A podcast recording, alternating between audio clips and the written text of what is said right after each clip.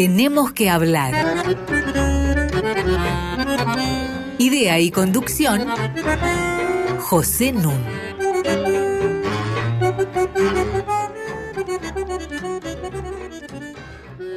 Muy buenas noches.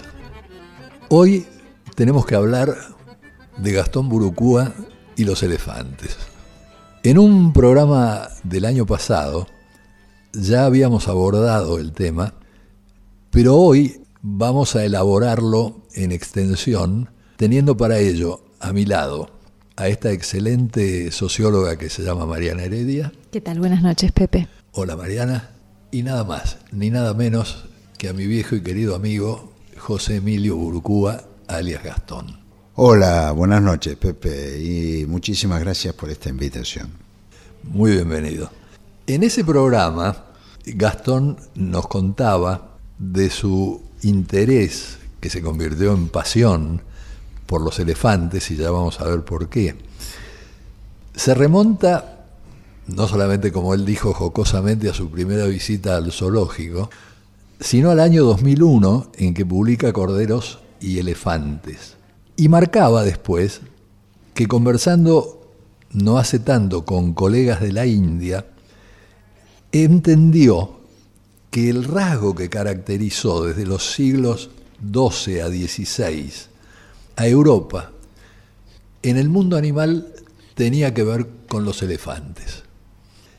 Y eso porque el elefante es un símbolo de la memoria, es un símbolo de la prudencia, es un símbolo de la sabiduría, de la suerte, de la castidad, de la bondad.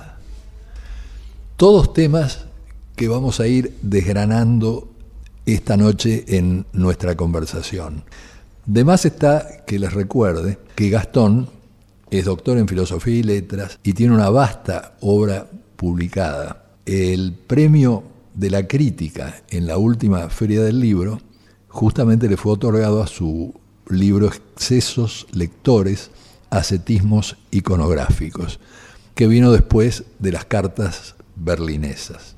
Y ahora ha publicado un libro que todavía no salió a la venta, que se llama Historia Natural y Mítica de los Elefantes, que va a comenzar a distribuirse en el mes de abril y que es una joya bibliográfica por el contenido del libro, que es una exhibición impresionante de erudición, de sabiduría, de conocimientos. Confieso que es absolutamente deslumbrante. Debo decir que el coautor de Gastón es Nicolás Kiatowski y la editorial es Ampersand. Vamos a comenzar primero haciéndole una pregunta a Gastón a propósito de este libro, porque sé que se inauguró hace muy pocos días una exposición en el Museo de Arte Decorativo. Contanos un poquito de esta exposición y entramos en materia. ¿Cómo no? La exposición se hace en el Museo de Arte Decorativo, pero en realidad eh, ha sido organizada por el personal de un museo que tiene sede en el mismo edificio, eh, el Museo Nacional de Arte Oriental. Eh, realmente es, muy interesante la colección que tiene y el personal es, de primerísima, gente que conoce muy bien ese, esos materiales y conoce mucho del, arte de la China, de la India. Así que ahora está dirigido por Rocío Bofo, que eh, ganó el concurso de, directora, y tienen muchísimas intenciones y ganas de bueno, de que eso florezca como se merece. Entonces, cuando se enteraron de la salida de este libro nuestro, nos propusieron, propusieron a Ampersand y a los autores del libro, que imaginásemos una pequeña exposición relacionada con los temas que nos ocupan, de los que nos ocupamos en nuestro libro. Y entonces pusieron a nuestra disposición todos los, los objetos que tiene el museo donde hay elefantes representados. Y nosotros elegimos una veintena y con eso el museo armó una exposición que eh, gira alrededor de la, de la figura, esa, la figura divina del, dios con, cabeza de elefante, que es Ganesha. Yo debo hacer un agregado a lo que dije antes acerca de la extraordinaria calidad del libro que sale a la venta en abril. A esta calidad del texto se añaden una profusión de imágenes muy especialmente seleccionadas que son realmente maravillosas. Están en blanco y negro y están en color. Y realmente vale la pena. Es una joya tener un libro como, como este. Ahí debo decir que el gran trabajo es de la editorial, ¿no? de todo el equipo editorial, encabezado por Diego Erland, que son los que han conseguido incluso las autorizaciones para poder publicar Claro. muchas de esas, de esas imágenes. Ahora, el libro se abre con toda una sección dedicada a las relaciones entre naturaleza y cultura. Yo propongo que hagamos lo mismo en nuestra conversación, particularmente haciendo hincapié en la obra publicada en 2013 por Philippe Descolat, discípulo de Claude Lévi-Strauss, y que introdujo de alguna manera en la Argentina Mariana Heredia. Así que te pido, Mariana, comenzá vos hablando de Descolat y seguimos la conversación desde ahí. De Colás es antropólogo y recupera una de las grandes perplejidades de nuestro tiempo, que es cuál es la frontera entre naturaleza y cultura. En un momento donde la intervención genética, eh, los cambios ambientales, ¿no? hacen que este, nos preguntemos hasta dónde el hombre ha transformado la naturaleza o cuánto la naturaleza puede revelarse esa intervención del hombre, lo que nos propone Filiz de Colá es atravesar en la historia de distintas civilizaciones cómo fue tematizada esta relación y estos dos dominios. Los occidentales estamos muy acostumbrados, y así él lo sintetiza con el paradigma naturalista, a oponer esos dos mundos, a plantear que existe una frontera muy clara entre el mundo universal de las leyes naturales y la gran particularidad y diversidad de la cultura. Pero eso no ha sido así en todas las civilizaciones, y entonces se plantea cuál es esta relación en distintas culturas, ¿no? en distintas cosmovisiones que él ha ido registrando en la humanidad. Y plantea básicamente cuatro, el totemismo, El animismo. el primero. animismo, el analogismo y finalmente el naturalismo del que hablábamos hace un momento. Con una salvedad importante que tal vez no queda totalmente clara en el texto de Gastón, que yo ahí le, le pondré una nota al pie, y es que no está describiendo etapas No. de la civilización, sino que perfectamente coexisten en un mismo espacio temporal tribus o pueblos totemistas con otros que caen dentro de su categoría de analogismo, ¿no? ¿Querés agregar algo sobre esto, Sí, Gastón? que en realidad eh, lo que ocurre es que el naturalismo es el, el que aparece más tarde. Exactamente. Ese que por lo menos sabemos que se consolidó ¿ah? a partir del siglo XVI y XVII en Europa. Claro. Pero eh, es probable que haya habido eh, antes, en, tanto en, el- en la antigüedad del Mediterráneo como en China, según los estudios que hizo en su momento Joseph Needham, es probable que haya habido momentos de- en que otros horizontes ah, de civilización ah, hayan dado lugar a esta forma peculiar, esta separación tan neta entre el mundo natural y el mundo de la creación humana. ¿no? Yo voy a agregar unas palabras en un momento acerca de cómo ha incidido esto en la filosofía política. Pero antes vamos a hacer una pausa musical. Debo aclarar que Camille Saint-Saëns escribió el Carnaval de los Animales y ahí hay un pasaje dedicado al elefante. Pero no lo estamos incluyendo porque es un pasaje muy breve y particularmente a mí no me gusta demasiado. Pero lo que sí me gusta es el instrumento que usa, que es el oboe. Y vamos a dedicar este programa a varias intervenciones musicales en oboe. La primera de ellas precisamente es un tema de Camille Saint-Saëns que le propongo escuchar.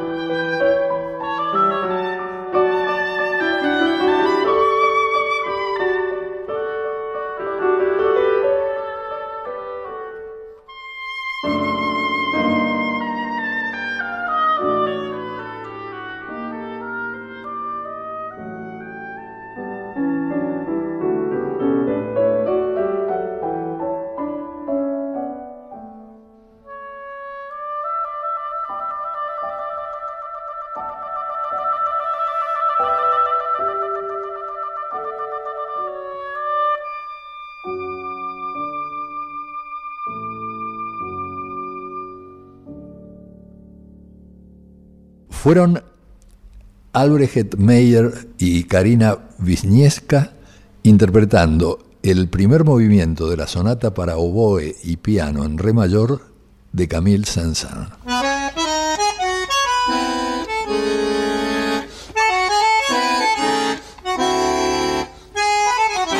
Seguimos con José Nun. Estoy disfrutando de una conversación con Mariana Heredia y Gastón Burucúa, cuyo tema central va a ser en un momento el elefante. Pero para terminar las referencias a naturaleza y cultura, desde la filosofía política y precisamente entre los siglos XVII y XVIII, se da ejemplo de lo que es eso que Descolá llama el naturalismo. La diferencia entre naturaleza y cultura con criterio antropocéntrico, porque es la cultura la que se define por diferencia con la naturaleza.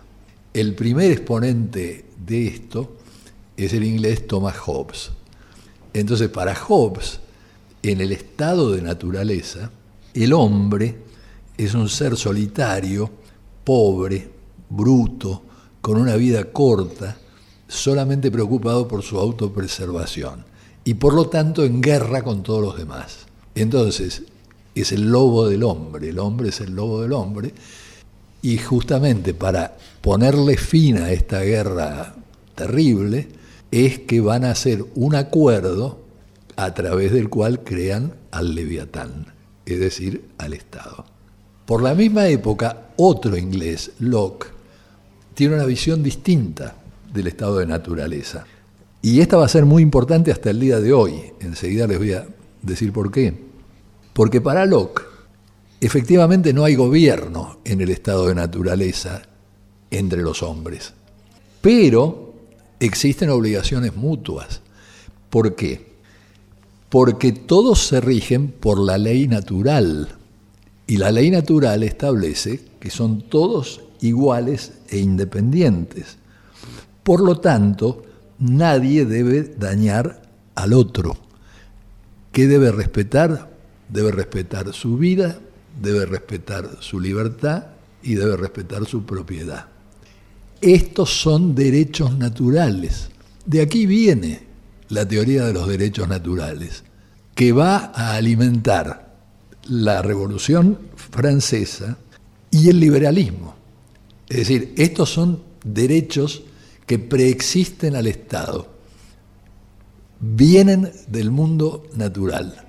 Ahora hay un momento, dice Locke, en que ciertos individuos dejan de respetar estos derechos naturales y esto es lo que va a conducir a una segunda etapa más jovesiana y va a desembocar en el Estado que nos diferencia ya de la naturaleza. Y entra acá un francés, Juan Jacobo Rousseau, que entre otros méritos tenía el de ser botánico, el de haber estudiado mucho la naturaleza. Eh, y Rousseau hace una crítica feroz de Hobbes, porque dice una cosa muy interesante. Se supone, dice, que ese hombre primitivo no está todavía socializado. Dice, Hobbes le atribuye vicios que son propios de la socialización. La envidia, el orgullo, el miedo. Todo esto surge con la socialización y si es un hombre presocial, no puede tener esas características. ¿Cuáles son las características que tiene? En primer lugar, la autopreservación, la preocupación por sobrevivir. Pero en segundo lugar, dice Rousseau, la compasión el hombre es naturalmente un animal compasivo. Ahora, después hace una aclaración muy importante. Dice, yo no sé si ese estado existió, ese estado de naturaleza, seguro que no existe, y tampoco sé si alguna vez va a existir, pero lo necesitamos para pensar la sociedad. Es decir, él no cree que las cosas hayan sido literalmente de este modo. Y agrega algo que lo coloca en el naturalismo más puro. Dice, todo animal tiene ideas desde que tiene sentidos e incluso las combina hasta cierto punto. Por lo que entre el hombre y la bestia solo hay una diferencia de grado. La naturaleza, y esta es la diferencia, comanda a los animales y los animales obedecen. En cambio, el hombre se sabe libre de obedecer o no a las pulsiones de la naturaleza. Y llega a decir algo sobre lo que vamos a volver al hablar del elefante, porque él debe haber leído alguna de las fuentes que utiliza Gastón. Dice, hasta hay algunos animales que hacen una especie de entierro de sus muertos. A partir de esto, me gustaría, Gastón, que nos comentes un poco de tu amigo el elefante. Empiezo por el elefante natural, Correcto. lo que sería la historia natural del paquidermo. Es un animal que tiene una evolución muy interesante. Sus eh, antepasados más remotos mm, aparecieron alrededor de 60 millones de años atrás. Ahí empieza la diferenciación que va a dar lugar a la aparición de los elefántidas hace 25 millones de años, más o menos. Ahora, en, el, en esta eh, remotísima era de los 60 millones de años, eh, estaban, todavía no, no se habían diferenciado dos grandes ramas, que es la que va a llevar a los elefántidas y la que lleva a sus primos lejanos que son los sirénidos. ¿eh? el sirénido más famoso es el manatí del Amazonas. Es ese cetáceo de agua dulce que tiene rasgos muy, eh, muy humanos, inclusive cuando, siendo las, hembras, cuando salen del agua, tienen el, pecho muy parecido al, pecho humano. Entonces, llamaban la atención de los, de los primeros eh, europeos que llegaron al Amazonas, por eso creían que estaban frente a sirenas. ¿eh? Claro. Ahora, eh, eso es, es, extraño, porque uno no pensaría que estos son los parientes más cercanos del elefante. Más bien se, se inclinaría por otros paquidermos, como el, el, hipopótamo, el rinoceronte, pero esos vienen de otras, otras ramas diferentes. Y después hay otro pariente muy singular, que son los damanes, damanes que son eh, unos eh, animalitos no mucho más grandes, digamos, que, una, que un ratón de campo gordo, y que habitan en toda la franja norte de, montañosa del África, los montes Atlas, eh, se los encuentra también en Egipto, en el Sinaí, y llegan hasta lo que es hoy Israel y Palestina. Y eh, eh, cuando uno les mira las patitas a estos animales, ahí se da cuenta de la, de la, de, la cercanía. El parecido de familia. Filogenética. Y después tienen dos colmillitos, proporcionales a su tamaño, pero que son de, la misma naturaleza que los colmillos del elefante. Claro. Eh, los que nosotros hoy llamamos elefantes a su vez se han dividido en dos ramas diferentes, eh, hará unos 10 millones de años, que es la rama africana, son los llamados loxodonta, eh, y la rama asiática, que son los eh, elefantes, el elefas. Entonces, la rama africana tenía a su vez tres subespecies, podríamos decir. La del gran elefante africano, ¿no? que es el, que nosotros más conocemos, ¿no? ese, coloso de más de cuatro metros de altura, y, eh, que lleva ese nombre, la oxodonta africana. Pero en África también hay una variante de este, un, pariente cercanísimo, que es el llamado Loxodonta cyclotis, y que es, una, es un elefante selvático eh, de menor tamaño. Pero había una tercera subespecie, que es eh, la del Lox- Loxodonta faraoensis, que vivía en, las- en la región norte del África. Y se, eh, extinguió. Se extinguió por la acción humana. Es una de las primeras especies que el hombre depredó ¿ah? hasta terminar con ella. Básicamente eran el uso militar que se dio a estos elefantes, ¿ah? se los daban los cartagineses y más tarde también los romanos. Y los griegos. ¿eh? Los- es decir, los pueblos de la antigüedad. ¿ah? Claro. Sí.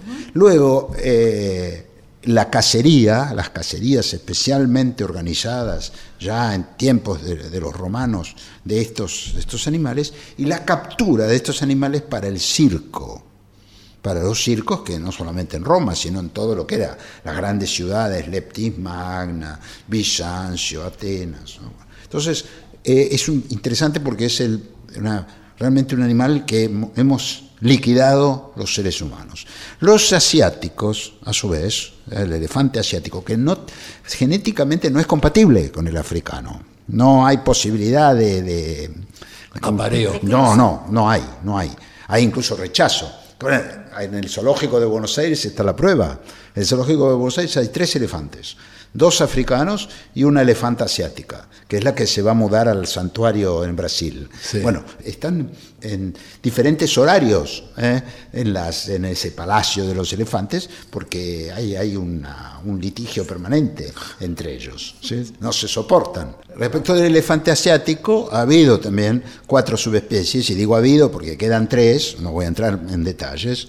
Eh, y la cuarta también la- ha, ha desaparecido por la acción humana, que era la, la variante siria del elefante asiático. Y también es por las mismas razones, uso militar y el uso eh, de los, en el circo. Que, claro, nosotros no tenemos idea, pero que han quedado registros de, por ejemplo, mil elefantes masacrados Claro. ¿eh? en, el, en el Coliseo eh, para una, una, una gran celebración ¿ah? organizada por los emperadores. Claro. Es decir, que, mo- que morían en, en pocos días. Entonces, imagínense eso, llevado a, la- a 300, 300 años, eh, lo que fue la, la- la mortandad. Claro, yo te acoté este, griegos porque es un tema que vos tratás en el libro, cuando Pirro, Pirro. invade a los romanos, ¿no?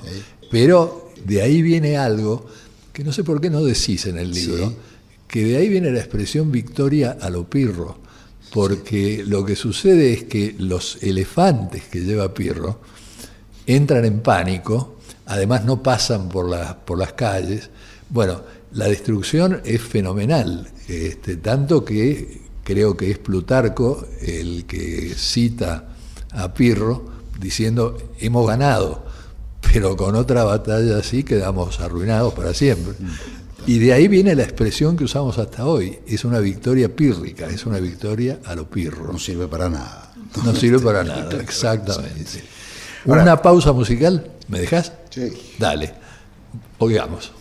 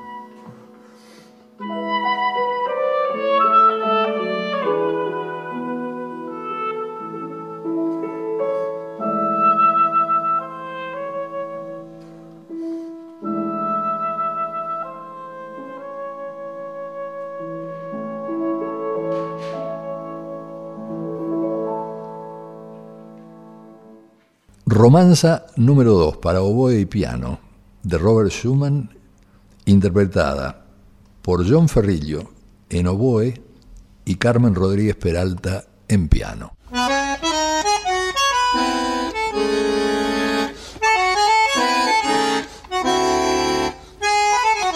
Seguimos con José Nun. Mariana Heredia, Gastón Burucúa están conversando conmigo acerca de los elefantes, protagonistas de la historia natural y mítica de los elefantes que ha escrito Gastón en colaboración con Nicolás Kiatowski. Hablanos un poco, como habíamos hecho ya en el otro programa, de las costumbres tan entrañables de los elefantes. Vos has citado algunos caracteres, características, podríamos llamar, este, del temperamento, de la personalidad, por qué no decir también, de, los elefantes. ¿no? Eh, y esa, esa, esa, descripción, que es, eh, yo diría que eh, viene de muy antiguo, está ya en el texto de Plinio, del siglo I. Eh, eh, pero debo decir que todavía hoy se conservaría o es válido el 80% de lo que has dicho. Los elefantes hoy se considera que tienen eh, la mayoría de esos caracteres que mencionaste. Hay uno, cabría agregar uno, que, que, al que se refería muy bien y subrayaba mucho Plinio, pero que ese sí es falso y es que se, habría sido el único animal religioso. Ah, sí. porque según Plinio, él eh, rendía culto a los astros, a la luna y al sol. ¿no? Los, al sol que saludaba, saluda al elefante a, cada mañana. Pero no, hoy no hay motivos para seguir creyendo en eso. No obstante, eh, el, ah, es eh, impresionante algo que no, que nosotros no sabíamos antes de comenzar esta investigación, que hasta el siglo XVIII, cuando se pensaba en animales semejantes al ser humano, no solía pensarse en los monos, cosa que nosotros hoy prácticamente hacemos de modo automático, por la teoría darwiniana. Pero no solía pensarse, se, lo comparaba con el perro, con el camello ah, y eh, con el elefante. Eran los que eh, aparecían como los más próximos eh, al hombre en cuanto a su inteligencia, a su capacidad de comprensión y a su capacidad de trabajo. Eso importaba mucho, ¿no? La descripción caracterológica, digamos, de estos animales. Y eh, a pesar de, por ejemplo, de que con Darwin eso cambió por completo, sin embargo, Darwin en, su libro sobre la expresión de las emociones en el hombre y en los animales, que es un libro fascinante, de 1872, él dice hay algo muy interesante y es que, dice, en realidad eh, hay un rasgo que comparte el ser humano con los elefantes, que es que los diferencian claramente de cualquier tipo de parentesco que pueda haber entre los monos y los, los seres humanos. Y se refiere a algo muy, muy impresionante y que es la capacidad que tiene el elefante de llorar de angustia y tristeza. El elefante llora, como el ser humano, porque el elefante tiene los músculos perioculares que nosotros tenemos, pero que, de los que carecen los monos. Y entonces tiene esa capacidad de llorar y prácticamente por los mismos motivos. Eso lo impresionó mucho a Darwin. Y hoy en día se puede entrar a YouTube y poner música y elefantes. Bueno. Y entonces van a ver videos. Elefante ciego. El elefante ciego, por ejemplo, y que lloran. Y que lloran. Y que lloran de emoción cuando escuchan a Beethoven, cuando escuchan a Bach. Hay un gran pianista que se llama Paul Barton, eh, que yo hubiera puesto en este programa, pero el sonido es muy malo, porque está tocando el piano para los elefantes. Y los elefantes están alrededor de él y después hay algunos elefantes que con su trompa empiezan también a tocar el piano con él. Eh, pero esto de las lágrimas es... Y, hay un antecedente histórico, ya que lo mencionas, que eh, eh, después de la Revolución Francesa, en tiempos de la Convención, había una, pareja de elefantes en, en, Holanda. Entonces, cuando, cuando los franceses ocupan Holanda, deciden llevar esta pareja ah, macho y hembra, a París y mostrarlos en París. Y en París se hacen una serie de experimentos, podríamos decir, de etología, de conducta del elefante. y Etología es el estudio del comportamiento de los de animales. los animales. Se hace una, eh, una serie de estudios, entre ellos se los hace escuchar música.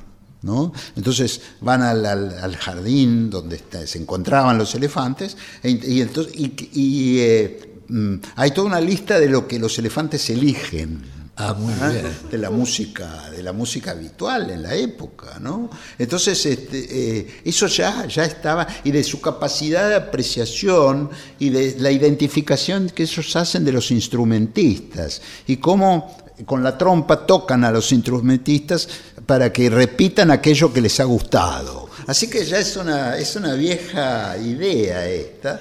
Creo que ahí permanece fuerte, fuerte, ¿no? De esta particularidad, que, de esta aproximación que es posible hacer entre el, el ser humano y el elefante. Ahora, yo leí por ahí que la religiosidad también se le atribuye por el culto a los antepasados. Totalmente, totalmente. Y eso es cierto. Ahí está. Y eso es verdad, eso está hoy eh, registrado y estudiado. ¿no? Eh, la, las, eh, la sociedad de elefante es una sociedad matriarcal. O sea, los machos adultos no viven con la manada, se apartan. Y viven entre dos y tres ejemplares juntos. Y se acercan a la manada, donde prevalecen las hembras, en el momento del, del must, que es el momento del estro, podríamos decir así. ¿No? Entonces ahí sí hay, eh, pero ahí lo que hay es apareamiento. Claro. Pero no se integran en la manada. Y la manada, en la manada mandan las hembras. Claro. Están las hembras y lo- las hembras jóvenes y los machos jóvenes hasta los 14 años. Claro. Después empiezan a apartarse. Y hay una jefa de la manada. Está la, la matriarca, incluso La se- matriarca, la, claro. la- la zoología actual la llama la matriarca. Y la matriarca eh, es realmente es la que decide, por ejemplo, qué camino tomar, ¿ah? Eh, es la que, la que también este, en caso de, fallecimiento de- delega en, en- otras elefantas de la manada el cuidado de las crías y, y cuando es, es por lo general la matriarca se, eh, se retira, podríamos llamar de esta, esta, esta fac- facultad de mando, antes de su muerte, y es reemplazada por la que le sigue en jerarquía, pero nunca pierde el respeto ¿ah? de toda la manada. Y cuando muere, cuando muere, hay por lo menos dos días en que la manada hace un duelo. La entierran, además. la entierran, si tratan de cubrirla Eso. con hojas, con tierra. Rousseau. Y hay, hay una suerte de ritual, podríamos decir, que hacen con quejidos, lamentaciones, ¿ah? colectivos, además, son porque las hembras participan todas en esta, en esta especie de ceremonia. Es más, cuando, bueno, parten y siguen su camino, pero al volver suelen detenerse en el, lo que ha el lugar donde ha quedado el cadáver de la, de la matriarca y rendirle un homenaje. Es decir, que hay, hay una especie de germen del, del- del respeto y del culto hacia los muertos. Yo no sé si esta historia la leí en tu libro o en otra parte, pero te lo pregunto a partir de tu referencia a cómo todos siguen a la jefa. Sí. El elefante ha sido utilizado, como vos señalaste antes, para la guerra, para fines bélicos. En el Islam, el primer año del Islam coincide con el año 622 de la era cristiana. Pero Mahoma nació 52 años antes. Y el año en que nació Mahoma tiene un nombre muy particular. Sucede que los cristianos trataron de ocupar la Meca, para lo cual llevaron una manada de elefantes. Y la jefa de los elefantes se negó a entrar a la Meca. Eso está contado en la Sura 105 del Corán, que se llama precisamente la Sura del elefante. Y por eso ese año en que nació Mahoma es el año del elefante. El año del elefante, exactamente. ¿Está en tu libro? Sí está.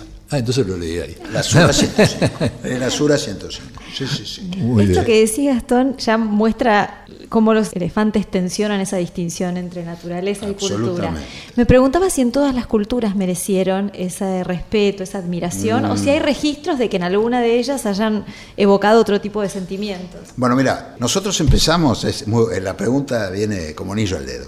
Nosotros empezamos la investigación a partir de lo que sería eh, el elefante en el- la fantasía, en el imaginario y la mitología europea, ¿sí? Eh, desde los antiguos hasta el siglo XVIII.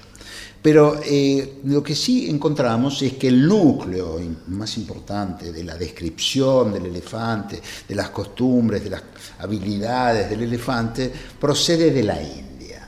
Así como después de la gran matanza devastadora de elefantes del norte del África y de los elefantes de Siria, a partir de la Edad Media, el conocimiento que tienen los europeos del elefante es por lo que se recibe de la India. Eh, a partir del siglo XIII. Y más que nada del siglo XVI, cuando los eh, monarcas portugueses reciben elefantes de sus posesiones en la India y en el, en el sudeste del Asia, reciben elefantes y los empiezan a regalar ¿eh? a, las, a las cortes eh, parientas de Europa entera. Y ahí está la gran historia del primer elefante que llega de la India y que el, rey Emanuel el Afortunado envía como regalo a un papa.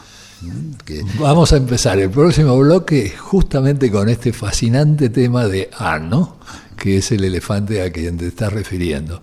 Vamos a hacer una pausa musical y volvemos.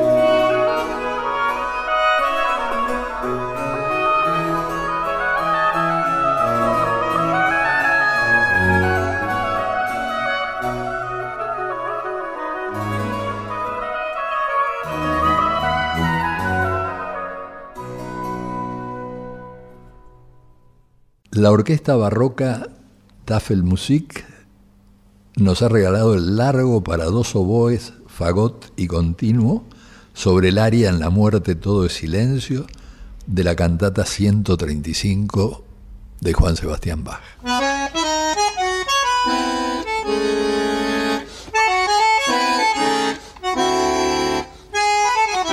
Seguimos José Nun. Tenemos que hablar arroba radionacional.gov.ar donde recibimos con mucho gusto las comunicaciones de ustedes. Todos nuestros programas, y este es el número 77, se pueden bajar entrando a www.radionacional.com.ar barra podcasts. Y les recomiendo mucho volver a alguno de los programas que hemos hecho con Gastón, en particular, en este caso, el programa sobre los elefantes. Pero Gastón es un invitado de privilegio que tenemos todos los años y esperamos tenerlo por mucho tiempo más en este mismo año. Ahora está respondiendo a la pregunta que dejó abierta Mariana en el bloque anterior.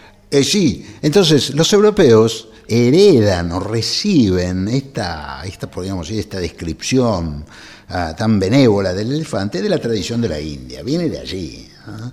por los mitos, los textos que circulan y los ejemplares reales que estaban. Porque, bueno, no perdamos de vista que el elefante en la India, por más que haya elefantes salvajes en estado salvaje, pero es básicamente un animal doméstico. Domesticado hace la friolera de 6.000 años. Es decir, que este, este, está entre los primeros animales domesticados. En cambio, en el África eso no es así, de ninguna manera. No hay, eh, los elefantes africanos actuales eh, no, han podido ser domesticados, solo los, de, los del norte lo eran, ¿no? Para estos fines militares. Pero no, no, el resto es imposible, no hay forma de domesticarlos. Entonces, eh, no hay además una unidad, podríamos decir, en la visión del elefante como la que existe en la India. Prácticamente todos los pueblos de la India, por diferentes que sean, tienen con el elefante una, una relación parecida.